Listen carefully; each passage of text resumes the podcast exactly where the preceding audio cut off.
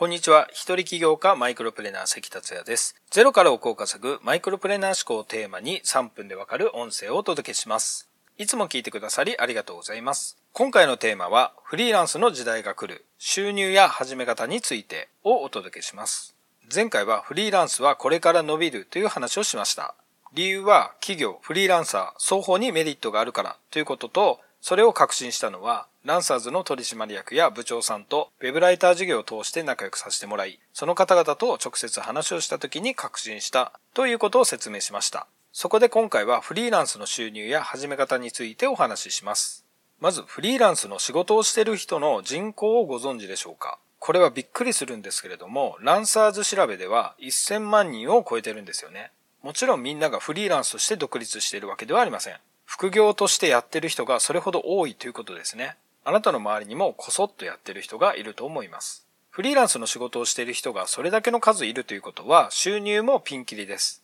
月数千円の人もいれば月収100万円以上の人もいます。僕が直接会ったフリーランサーで月収100万円を超えている人は普通にいました。その方々はプログラマーだったり人材育成のコンサルやってる人とかでした。プログラマーは今需要がかなりあります。収入が高い人が多いです。文系出身で初心者からでもなれます。ちなみに僕はフリーランスでは web ライターを育成してますが、web ライターも人気です。ただ web ライターは1文字いくらという世界なので、かなり安い仕事もあるのも事実です。ただ僕が関わる場所では、プロジェクトに絡む仕事なので、文字単価は通常のものより高い案件です。月20万から30万を稼いでる人は普通にいますし、プロジェクトを回すディレクター業になると月収50万円以上稼いでます。さらに講師など活躍の場を増やせば、ウェブライターでも100万円前後も可能です。あと最近では動画編集もよく聞きます。簡単な編集でも受注できますし、スキルがある人は10分ほどの編集でも1本数万円以上。ディレクターも兼ねて編集をすれば1本100万円以上の単価もあります。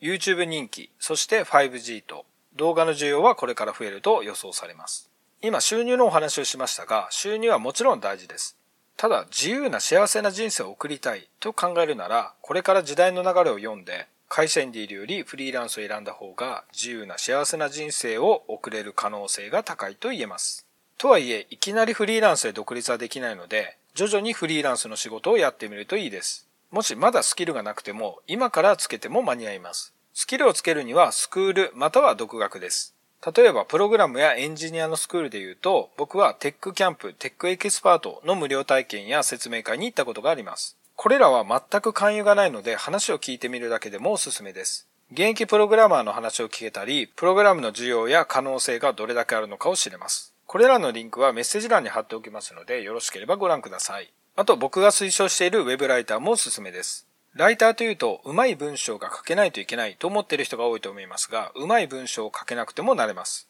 またこれから動画の時代になるとも言われてますが、文字や文章というのはなくなりません。動画にしてもテロップがあったり、元々の企画は文章で作成したり、など、ライティングの仕事っていうのは、いろんな分野に関わってきます。そういう意味でもお勧めします。ウェブライターについてはまた機会があればお伝えしたいと思います。フリーランスの仕事に興味がある人は、クラウドソーシングサービスのランサーズやクラウドワークス、ここならなどを見ると、どんな仕事があるのかわかるので、ぜひ覗いてみられてください。できそうなものがあればチャレンジしてみられることをお勧めします。それでは今回は以上です。最後までお聴きいただきありがとうございました。この音声を気に入っていただけましたら、シェアなどしていただけると嬉しいです。それではまた明日。